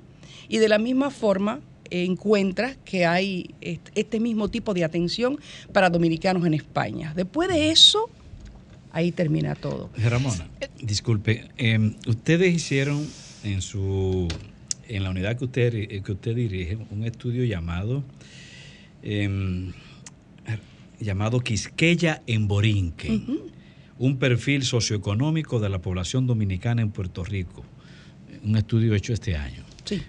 Por cierto, bonito nombre, Quisqueya en Borinque. Se fue al origen de ambas. Sí, ahora, eh, siguiendo o tratando de seguir el perfil de esa investigación, em, recuerdo que siendo muchacho, la principal migración que yo escuchaba, no, no- no se basa en ningún documento fáctico, lo que escuchaba era que la principal migración era para Puerto Rico. Sí, señor. Eh, ¿En qué eh, eh, justo por esa razón, Sí, señor. ¿Hubo algún momento en que había, hubo más migrantes dominicanos en Puerto Rico que en los Estados Unidos?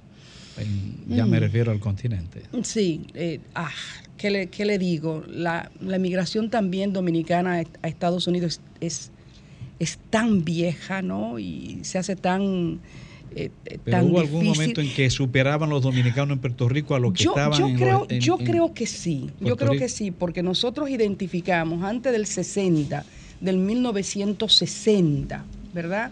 Tú tenías aproximadamente unos 7 mil dominicanos distribuidos en la nación, de- en los Estados Unidos. Más o menos 7 mil, unos 7 mil ¿En dominicanos. cuándo?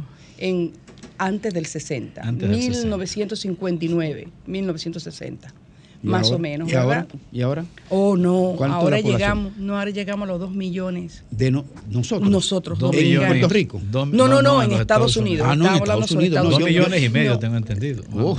Depende. ¿Y en ¿no? Puerto Rico? Contado. En Puerto ¿Tiene Rico es bien de cuántos dominicanos sí, hay? Sí, sí, hay, por supuesto. Es interesante. No, no, pero la cifra más o menos. Sí, espérese. Es interesante porque la población dominicana en Puerto Rico para el 2000, más o menos, era casi 70 mil dominicanos contados. ¿Verdad? Aquellos Mm. que no se dejan contar, que no solamente son dominicanos, sino de cualquier otra nacionalidad, que, incluyendo nativos que no, no llenan el formulario, 70 mil contados.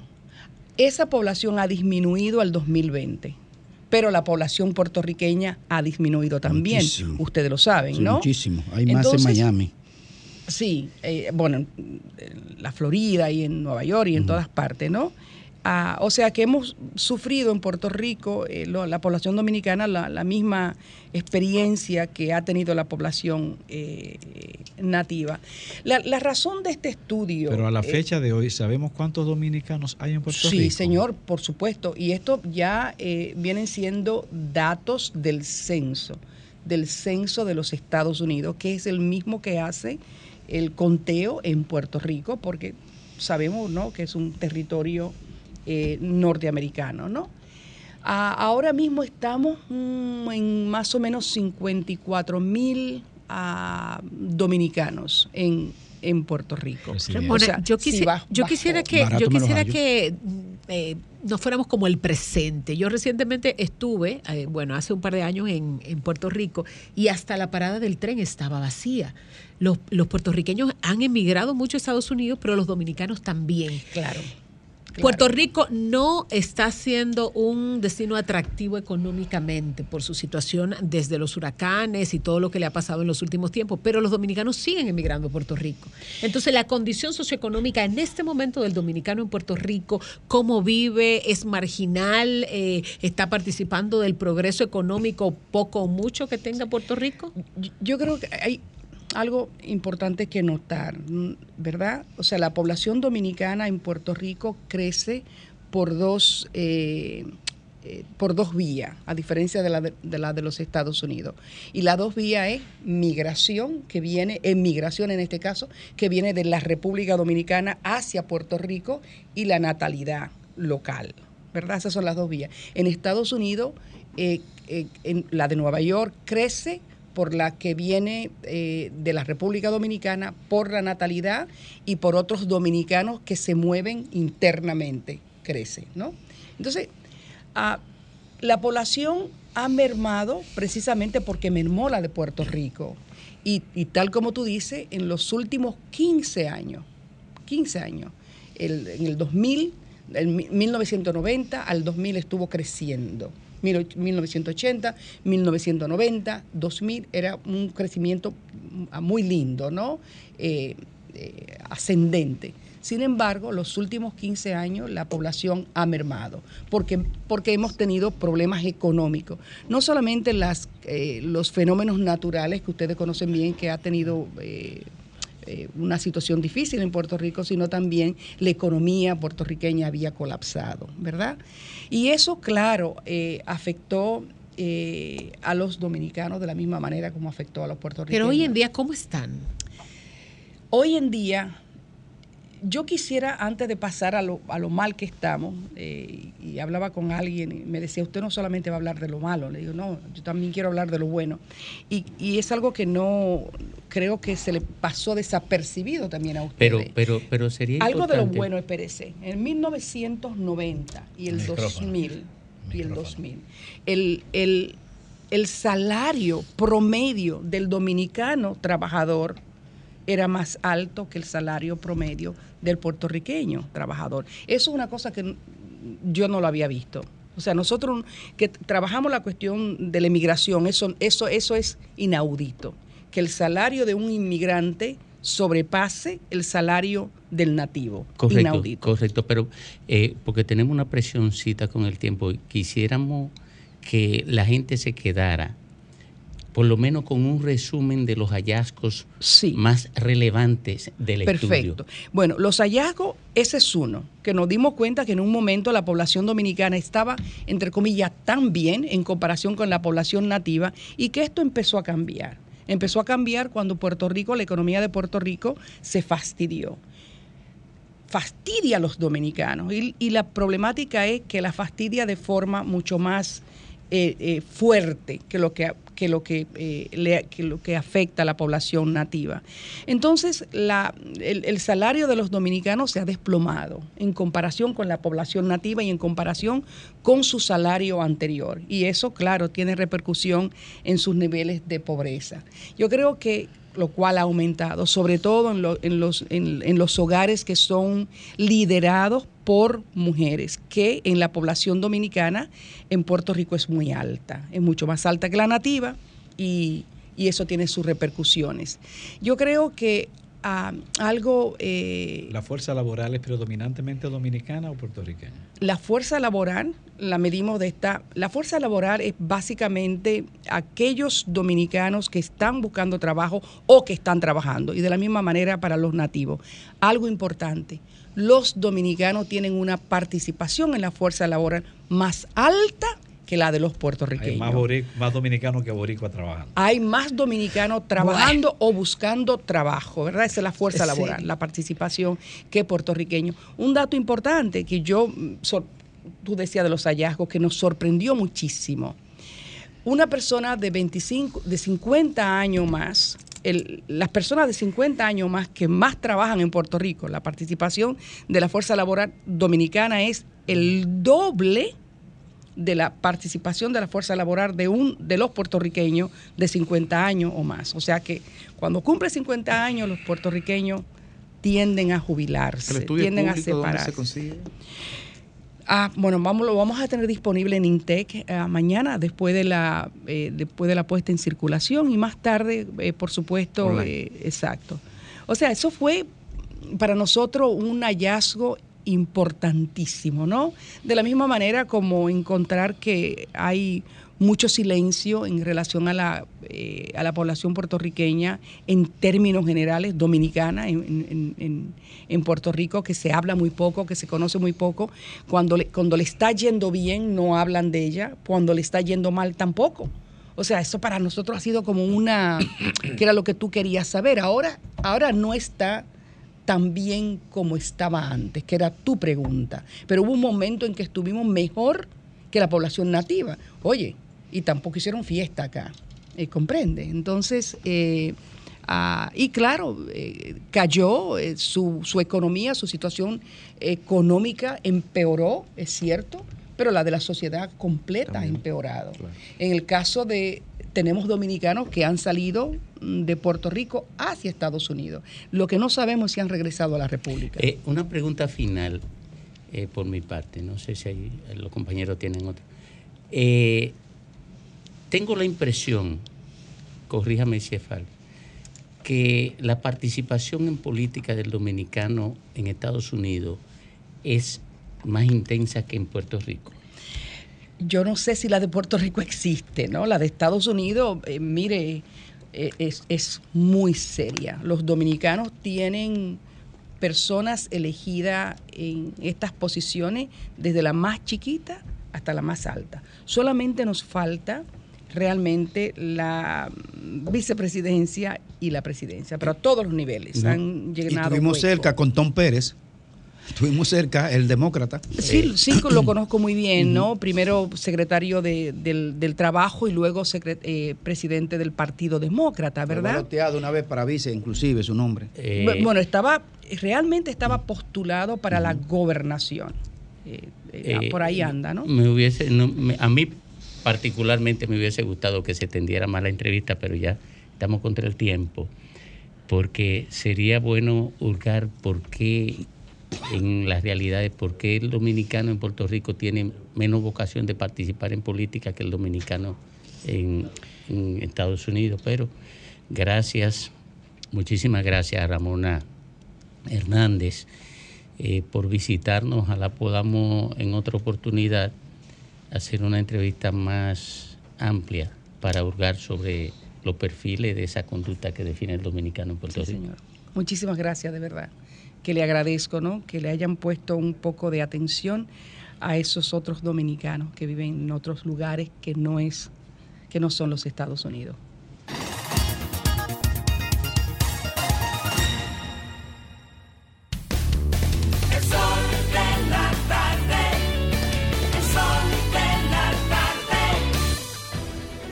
Sol 106.5, la más interactiva. Una emisora RCC Miria.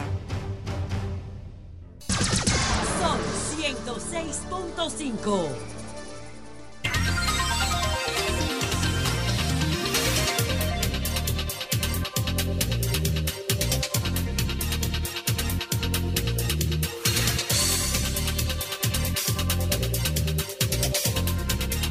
No, retornamos al sol de la tarde a las 4.32 minutos. Bien, Domingo, y destacar un poco con relación a esto que dijo Nieve al principio del programa, con la encuesta que publicamos ayer de Gallup, de que en el día de hoy el señor Rafael Acevedo, quien estuvo aquí, llamó a nuestro programa hermano El Sol de la Mañana para hacer una pequeña precisión en cuanto a alguna falla que tenía uno de los metodologías que tenía unos puntos que se trataba, concretamente unas recomendaciones que se hacían a nivel de estrategia y él muy humildemente, un gesto que le enaltece, que no desmerita los resultados de la empresa, señala que ciertamente el rol de una, un instrumento de esa naturaleza no es recomendar a estrategas de campaña, sino simplemente poner la data. Hago esta precisión y me sumo a Nieve porque dice mucho de la bonomía, de la transparencia y del rigor con que se maneja quienes hacen esta encuesta. Mira, eh, yo señalaba ayer que el tema de Galo es la reputación, el peso de su reputación. Todo el que no esté de acuerdo con Galo, si no puede utilizar datos o reflexiones profundas para desmontar un dato con el que no esté de acuerdo, se lanzará por la vía del descrédito. Ahora, como la reputación se construye con práctica, con la praxis, es fácil borrar cualquier acción de descrédito con un hecho. De manera que usted, estas encuestas van a salir aquí cada dos meses, quizá algo más, y la gente tendrá la oportunidad de evaluar lo que se presente como dato y lo que la realidad pueda validar como hechos. Vámonos con don Graimer Méndez. Sí, señor, que me toca doble tiempo hoy porque no pude estar ayer y ya el equipo me dijo que sí. Cógetelo, Eh, cógetelo, cógetelo. Ya me voy entonces, nos vamos. señor. Miren, señores, gracias Domingo y de verdad no hay palabras para explicar nuestro, nuestra alegría de tenerte con nosotros, eh, trabajando por muchos años más, que haga menos mala sangre y que eh, sea un hombre... Ah, pues, quiere, quiere, quiere que no sea yo. sí. Eh, Sí. eh, es como, es como Galo. Mi reputación es parte de mi carácter. Ay, Domingo, te queremos así como y, tú eso, eres. y eso no persigue a todos los comunicadores. Sí, señor. Miren, eh, quiero felicitarla por la invitación que me hace eh, una de las cooperativas más sólidas de este país, como es la cooperativa Mamoncito, que cumple 45 años, y estaremos acompañándolo hoy a partir de las 7.30 en el Hotel Barceló. Gracias a Dorregio y a todo el equipo por la invitación y muchas felicidades y sigan así, construyendo economía circular de abajo hacia arriba, que es la labor del cooperativismo en la República Dominicana. Por otro lado, eh, 100 años de la Junta Central Electoral, 1923. Eh, a esta fecha, 100 años, es una labor de una carrera de resistencia ante los embates que ha sufrido una frágil democracia en principio, que hemos ido consolidando desde el 78 para acá ininterrumpidamente con sus matices y ajustes producto de una construcción democrática. Felicitar eh, a todo el que ha hecho posible que la Junta Central Electoral eh, haya ido un proceso de crecimiento y de fortalecimiento institucional. Me extrañó en la, en la encuesta Gallup, de hecho se lo refería al, al profesor Acevedo, que me extrañaba que la, la valoración en la Gallup estaba bajita. Yo pensé que la evaluación de la gente sobre la actual Junta era un poco más elevada. Ahí tendría que hacer un trabajo el Pleno de la Junta. Y nuestro amigo Román Jaques, tengo una amistad de muchos años, trabajamos juntos en alguna ocasión en materia de medios y tengo mucha confianza en ese hombre joven de nuestro país, correcto, serio, transparente. Y felicidades a todo el Pleno y a todo el personal de la Junta Central Electoral y a los que vengan. Miren, tengo un tema cuasi tripartito, porque se juntan dos temas y una es el nuevo embajador chino en nuestro país, Shen Luning. Eh, llega al país, llegó en el día de ayer a ejercer las funciones de un nuevo embajador en la República Dominicana, una de las principales potencias mundiales que vive en la puja eh, por el, liderazgo mundial con los Estados Unidos en lo que son la, eh, la multipolaridad de este tiempo. El señor Luning, le damos la bienvenida y es, él era ex subdirector para América Latina y el Caribe del Ministerio de Relaciones Exteriores de su nación China. Por lo tanto, viene un hombre entrenado, capacitado y con una referencia eh, muy actualizado de lo que es, significa América Latina y el Caribe, donde estamos situados. Entonces, dicho esto, felicitar al embajador y a todo ese equipo de personal eh, con el que ojalá pudiéramos entablar algún tipo de conversación a nivel periodístico para ver, además de cómo lo pueda transmitir a través de su embajada, cuál es el que él tiene para, para nuestro país por mandato de su gobierno. Entonces, llega conjuntamente, precisamente, la subsecretaria de Estados Unidos, Wendy Sherman, quien viene a tratar, según lo que se ha revelado en el día de hoy en la tarde, reunión con el presidente Luis Abinader, para tratar el tema de la agenda de Haití.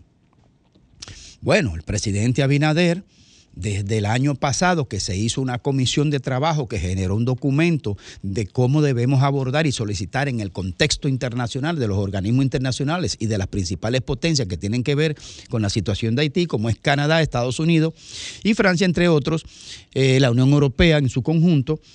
Y bueno, nuestros presidentes, la diplomacia establece que los funcionarios se, eh, se reúnen de igual a igual, pero es una subsecretaria de Estados Unidos. El presidente la recibe en ese nivel. Está bien. De todos modos, se junta con esta declaración que ha dado el gobernador de Puerto Rico, Pedro Pierluisi, emitió una orden ejecutiva, la 2023-009.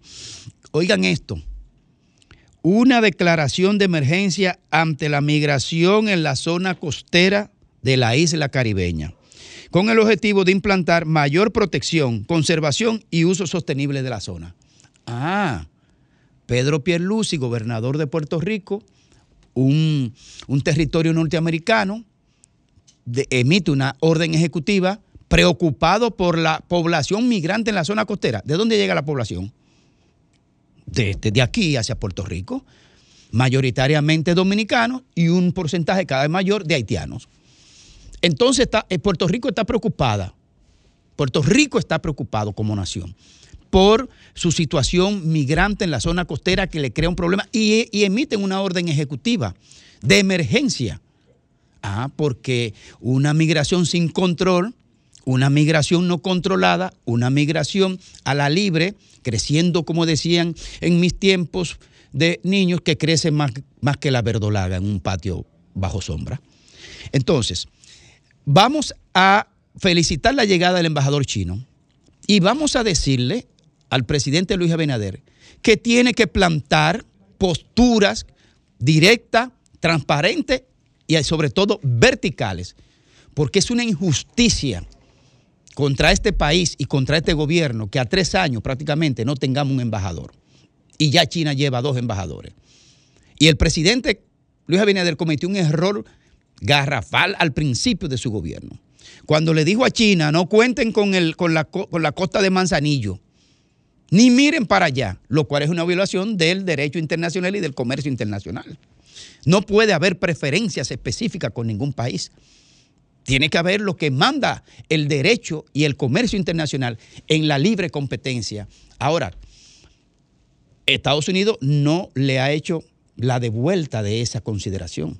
De hecho, en la juramentación del presidente pusieron a Pompeo, que es un secretario de Estado, delante en la primera fila y pusieron al embajador chino de este momento, de ese momento, detrás de una columna, arriba del, Congreso Nacional, que de, hecho él tuvo el humor y la resiliencia de tirarse una foto diciendo, mira dónde me pusieron, se hizo un selfie lo mandó. Detrás de una columna arriba en el segundo piso del Congreso, una falta de respeto. Entonces, felicitamos porque China no, no, no ha cedido, no, se ha, no, no ha concedido, no se ha sentido, digamos, ofendido, sino que es un tema de geopolítica y tiene un embajador. El Estados Unidos no pone ningún embajador y recibe a una subsecretaria al nivel del presidente de la República. Presidente, mantenga su postura, mantenga su verticalidad y no puede negociar utilizar este país como un estado tapón para la migración haitiana bajo ningún concepto, si ese es el pedimento para solicitarle su reelección.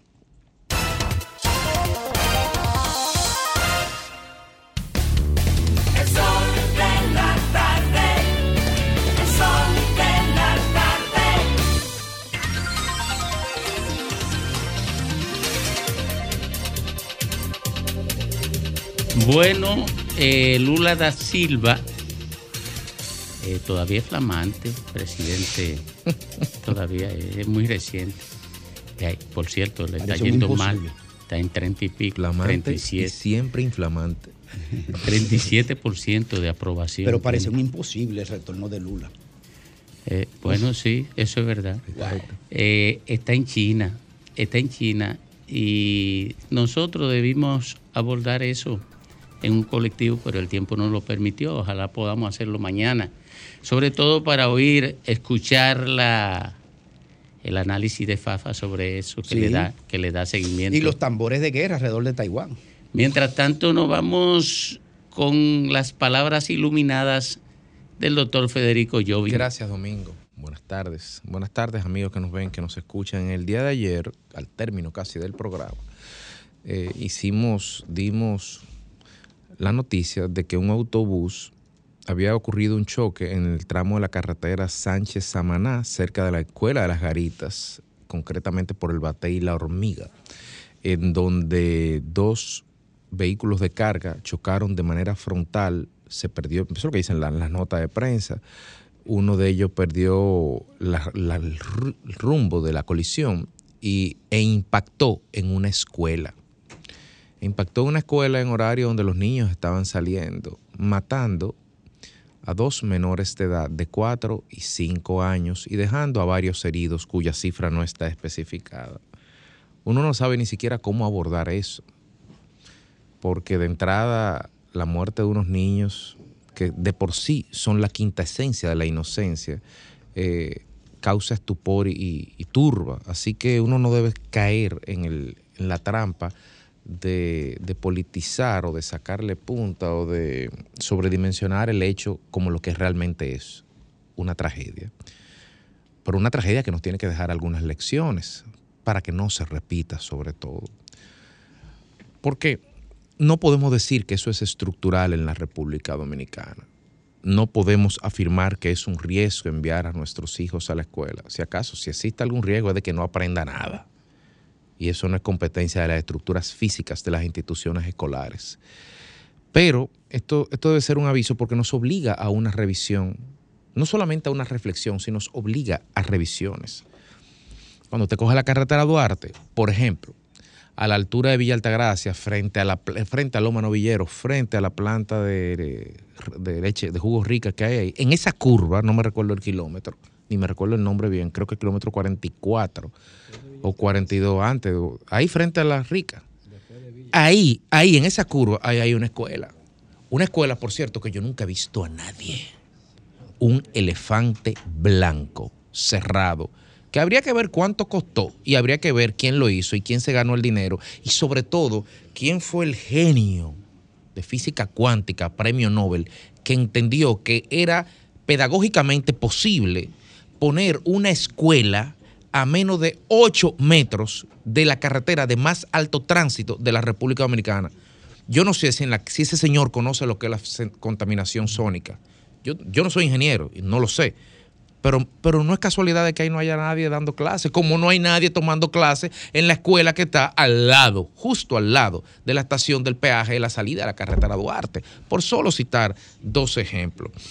No solamente revisar sónicamente, sino también, y en eso el, ingeniero Siris de León lo dijo hace un par de meses cuando tuvimos unos sismos, evaluar la sismoresistencia de las instituciones escolares, y aquí hicimos eco de esa propuesta también porque es necesario revisar y evaluar las capacidades de resistencia sísmica o sobre todo la pertinencia de la ubicación en donde está. Es decir, que cuando ocurren este tipo de cosas, más allá de ir solamente a cuestionar cómo fue que administramos el 4%, este derroche de escuelas sin terminar, esta diarrea de escuelas que están repartidas en el territorio, en los sitios más inverosímiles, más antipedagógicos, más in- no sonorizados posible pero también el rol que deberían tener las escuelas. Tenemos que reflexionar en torno a eso. Alguien aquí, no recuerdo quién, un funcionario del Estado, planteaba el hecho de que las escuelas pueden ser núcleos de articulación comunitaria en los locales donde están. Pero ¿cómo podemos pensar en hacer cancha cuando la escuela que está en un sitio tiene una cancha, pero la escuela la cierran en la tarde y le ponen candado y la infraestructura deportiva de una escuela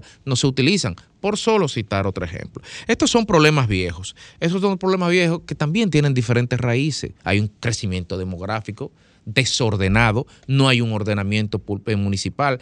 Yo no puedo afirmar que esa escuela estaba en un mal sitio. Quizás cuando, cuando hicieron la escuela o cuando hicieron la carretera, una no estaba al lado de otra. Quizás pudo haber sido eso, porque lo he visto en otros lugares, que ponen por eso una escuela y luego se hace un desvío, o se agranda la comunidad, o se agrandan las vías periféricas, y de repente lo que debería estar en un lugar seguro está expuesto en el medio del riesgo total. En definitiva, si bien es cierto que los problemas son los mismos, también las soluciones deben ser las mismas. El freno falló. Entonces, los frenos del vehículo fallaron. Entonces yo diría, bueno, ¿y quién revisa frenos en este país? ¿Quién revisa llanta? Cada vez que hay un accidente, volvemos a lo mismo. Miramos la fotografía del vehículo boca arriba, vemos la llanta, las llantas están lisas.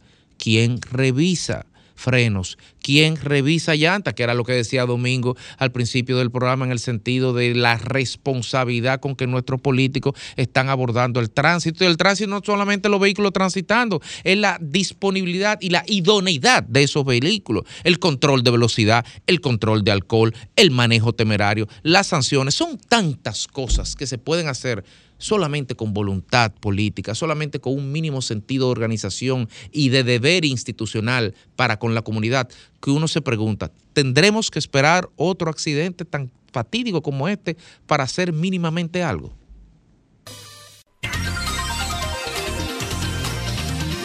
A las 4.48 minutos en la, en aquí, en el sol de la tarde, por primera vez en mucho tiempo, la voz que esperábamos con mucha alegría y con mucho regocijo. Las palabras de nuestro compañero Domingo Páez. Eh, mucho tiempo. Eso significa que querían, quieren sacarme. Mire, eh, ya, ya me lo olía yo. Eh, así empieza. Mucho tiempo fue el otro día que me fui. Oye, es verdad. es verdad. Es que, oye, es que en verdad, poco tiempo fue que tuviste fuera, pero se sintió demasiado. fuerte. Ah, pues ya estamos empalmados. Vamos Ya, somos un equipo. Gracias, Jovine. Ese extraordinario palo comunicacional logrado por la administración de RCC Media y Gallup Dominicana,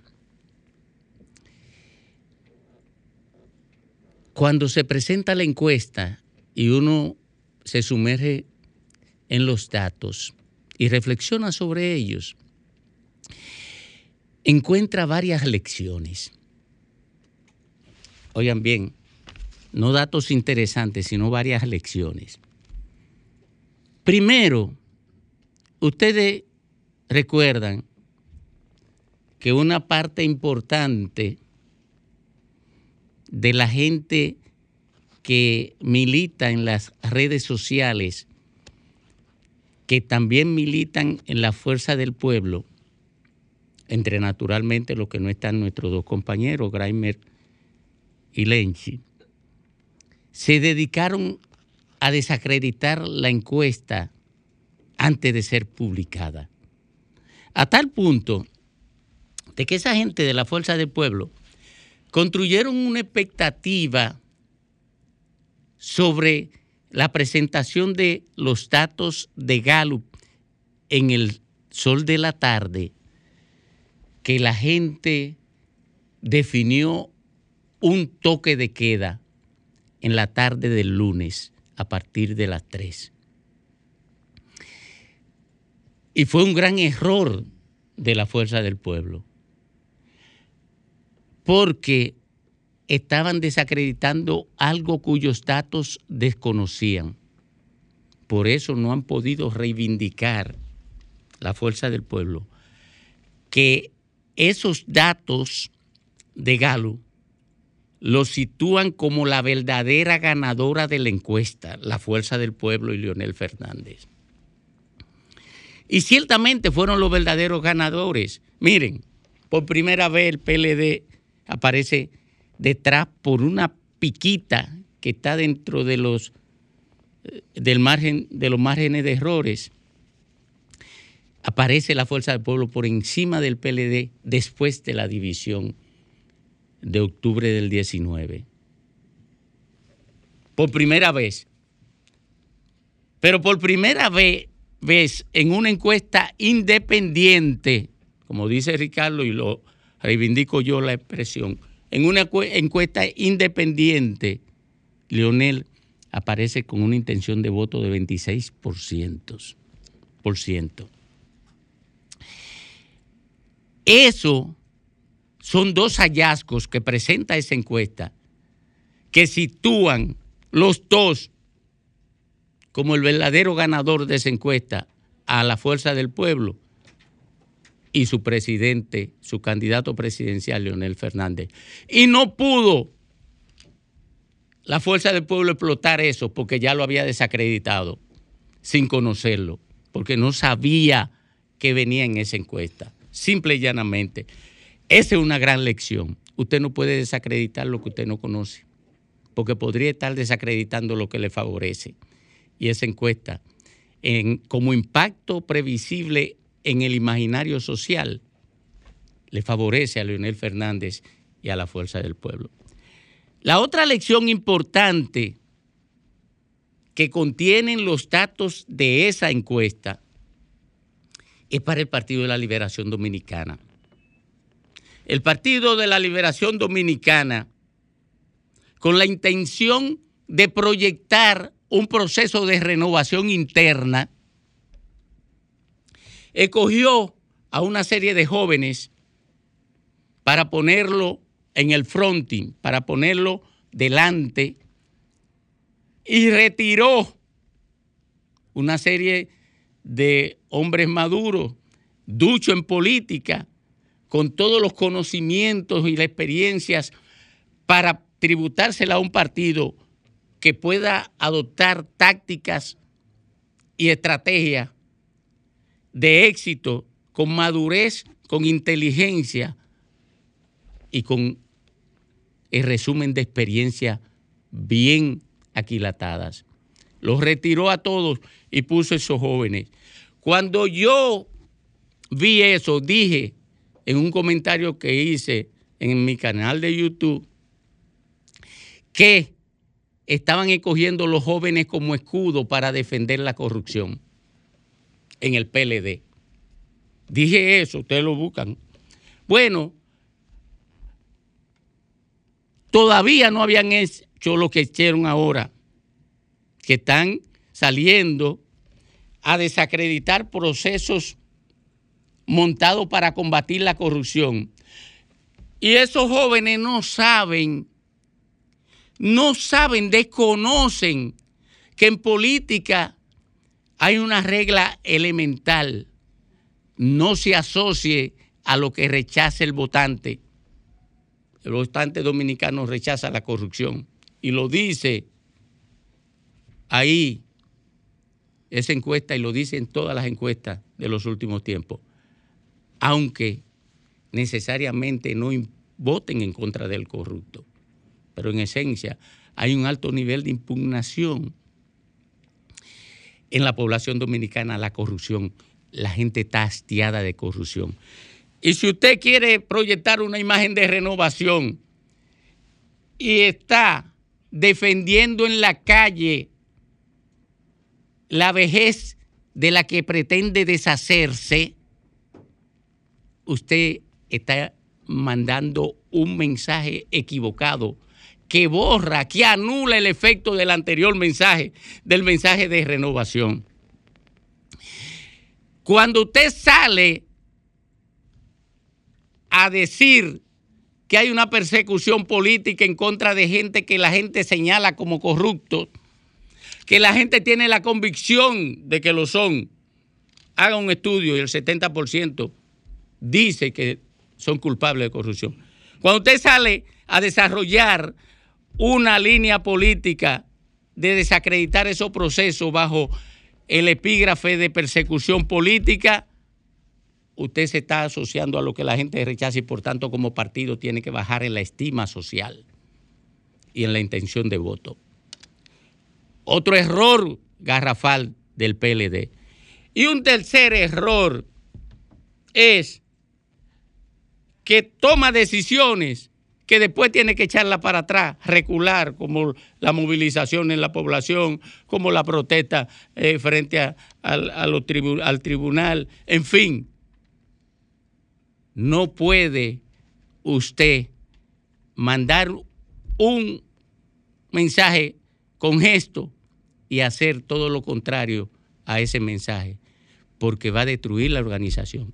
Y eso es lo que explica que ahora el pobre Abel le estén infectando la, candidatura sin tener fuerza para alar el PLD. Dos lecciones, una para la fuerza del pueblo y otra para el PLD, porque la fuerza del pueblo es el único que no aparece en esa encuesta bajando. Luis Abinader aparece bajando y el PLD también.